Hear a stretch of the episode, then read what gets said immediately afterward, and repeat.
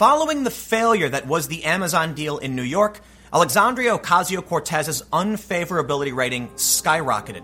Now, she'll have you believe it's just right wing propaganda that's making her own constituents not like her, when actually it seems like they feel she's too focused on the national stage and isn't representing them. It's now being reported that a multi-millionaire worth over $200 million is targeting Ocasio Cortez and trying to get her out of office. At the same time, there are several Republicans who are now planning to run in this heavily blue district. This is very bad news considering the Democrats don't want her either. They've talked about eliminating her district or setting her up with a Democratic primary challenger to get her pulled from office. There are a lot of people who don't like her, and it would seem that she's only really being propped up by the activist left on social media. Today, let's take a look at exactly what's going on with this mystery multi-millionaire donor and the Republican challengers who are seeking to unseat Alexandria Ocasio Cortez.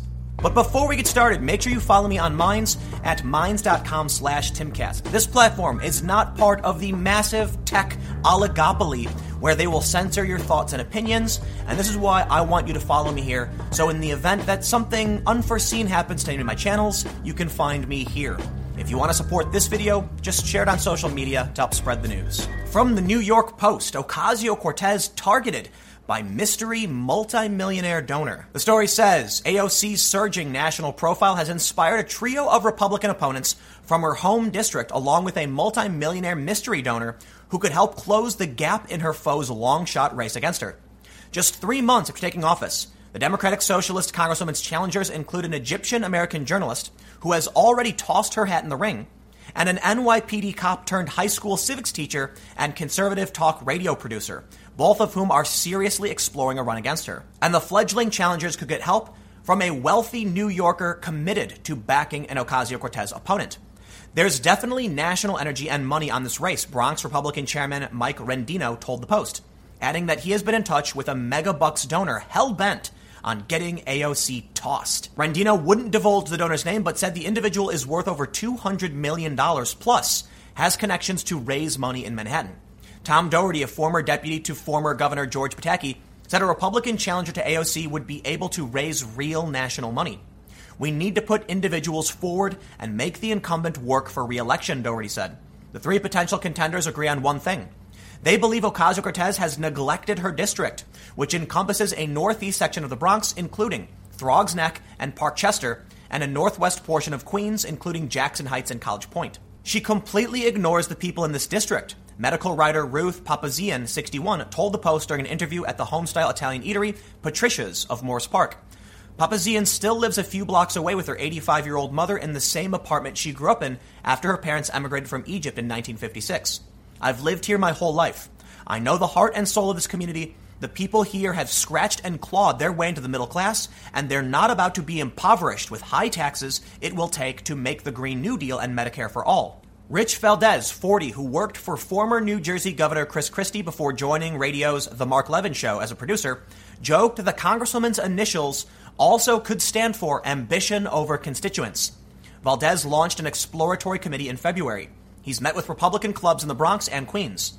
They're really, really kind of discouraged the fact that she was elected on this platform of representing the district because she ran against former Rep. Joe Crowley, positing him as being a no show and she'd turn out to be very much the same way a no show person. However, they add AOC's spokesperson Corbin Trent disagrees, saying, Citing AOC's strong polling numbers, Trent added, The reason she has the support of the people in the district is they realize the work she's doing at a national level is tying back to the district Medicare for all, the Green New Deal, all of these priorities.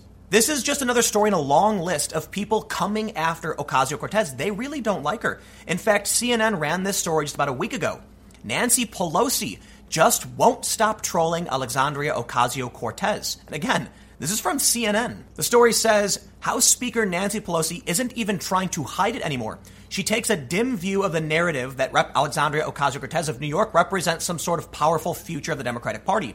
The latest evidence came Sunday night with an interview with Pelosi aired on 60 Minutes, and this exchange happened. Lesley Stahl says, You have these wings, AOC and her group on one side. Pelosi responds, That's like five people. Stahl, no, it's the progressive group is more than five. Well, the progressive, I'm a progressive, yeah. In the story, Cillizza says the divide between Pelosi and AOC represents a broader disagreement within the party as it continues to grapple with how to deal with President Donald Trump.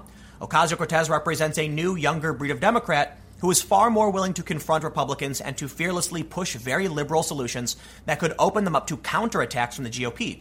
Pelosi is old school, a liberal, yes, but someone who has built a career on real realpolitik, finding workable solutions amid a longer game view of politics. So here's the story so far. Not only is Ocasio Cortez being challenged by the Democratic establishment, potential Democratic primary challengers, she's also facing Republican challengers.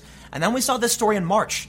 Ocasio Cortez's approval rating in New York declines following Amazon deal collapse, while Trump hammers Democrats over socialism.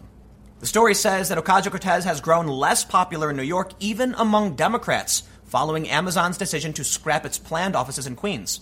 31% of registered voters in the state view the freshman House Democrat favorably, while 44% have an unfavorable view, according to a Siena College poll released Monday. Now, while we know many people in her district did not like that she was opposing the Amazon deal, she would have you believe that it's Fox News' fault in this story. Alexandria Ocasio Cortez is blaming her low approval among Republicans on Fox News' relentless coverage of her once again citing the same statistic that only 31% of respondents in a Siena College poll of registered New York voters released Monday said they had a favorable opinion, and 44% said they had an unfavorable view of her. About a quarter, 26%, said they didn't know or had no opinion of the freshman lawmaker. In fact, in a Gallup story from last month, they talk about how the more people learn about Ocasio Cortez, the less they actually like her in this post from Gallup. Ocasio Cortez better known, but image skews negative. While there has been a ton of bad news for Ocasio Cortez these past few months, things are looking up.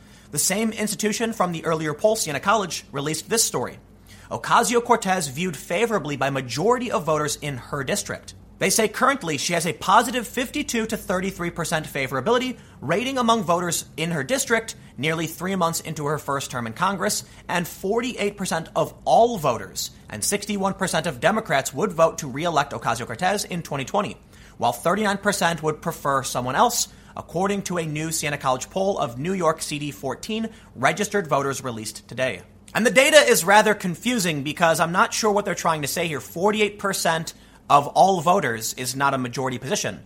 Are they saying all voters in the country? Because I'm not sure why that makes sense. They then say that there's a 52 to 33. It's rather confusing. But suffice it to say, the same institution that said her polls were down are showing they've gone up. So maybe she can recover from this. In fact, many people in her district, that are Democrats at least, overwhelmingly support her positions, which is good news for her.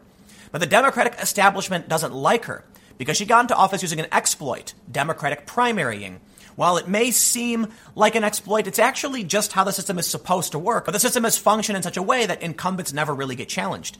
Well, Ocasio Cortez, Justice Democrats, and the other people associated with her faction are trying to upset moderate Democrats. And this is why the Democrats don't like her.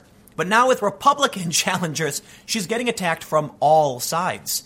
Now, regardless of whether or not she wins, I think there's a bigger trend here in that as I've said before, Democrats don't want to go far left. They don't. Maybe in her district, but for the most part, unfortunately, Democrats want more moderate policy. In a tweet from Nate Silver, he says, Early state Democratic activists have very different views of the candidates than the polls, quite down on Sanders and Biden, and not really feeling Beto at all.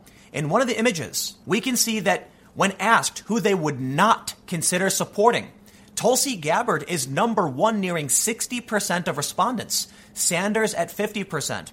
We can see that many of the more far left leaning candidates will not be receiving support from early state voters. And we can see that Kamala Harris is number one. In the other image, we can see that according to this data, Kamala Harris is still leading the poll. Share of respondents who said they were considering a candidate or had already committed to support a candidate in the 2020 Democratic presidential primary, and there's Kamala Harris right on top. Now, for those of you who watch my videos, you know that in my opinion, I don't think the far left will really stand a chance, at least not now. They've fractured the Democrats to such a degree, I don't think they will be able to form a coalition that can defeat Donald Trump in 2020. And if they stay on this course, 2024 will likely go to a Republican again. The Democrats, unfortunately, are far too split. And this is reflected by a story in Bloomberg.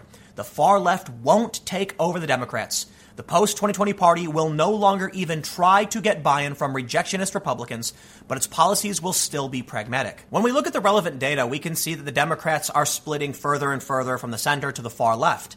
And I've showed many of these graphs many, many times.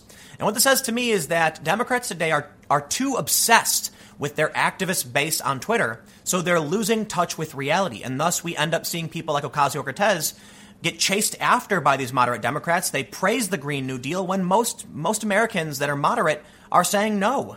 We don't want this. Now, of course, they'll use polls to try and claim that everyone supports it, but in reality, they don't. Labor unions don't, at least. Republicans don't. So, who are they actually representing? There are many loud and vocal activists on Twitter, and maybe that will guide the party into the future. But for the time being, there is not enough unity within the Democrats for them to actually pull forward. Whether or not a Republican, however, will be able to beat AOC in her own district, that's a long shot, and it remains to be seen. But with someone worth over $200 million, and with many people in New York upset over the failure of the Amazon deal, partly due to Ocasio Cortez's involvement, maybe she will actually get such a strong pushback. She could actually lose. I think it'd be pretty damn nuts if a Republican won her district. But with enough money, it's possible. Well, let me know what you think in the comments below. We'll keep the conversation going. You can follow me on Minds at Timcast. Stay tuned. New videos every day at 4 p.m. And I'll have more videos for you on my second channel, youtube.com slash timcastnews, starting at 6 p.m. Eastern. Thanks for hanging out, and I will see you all next time.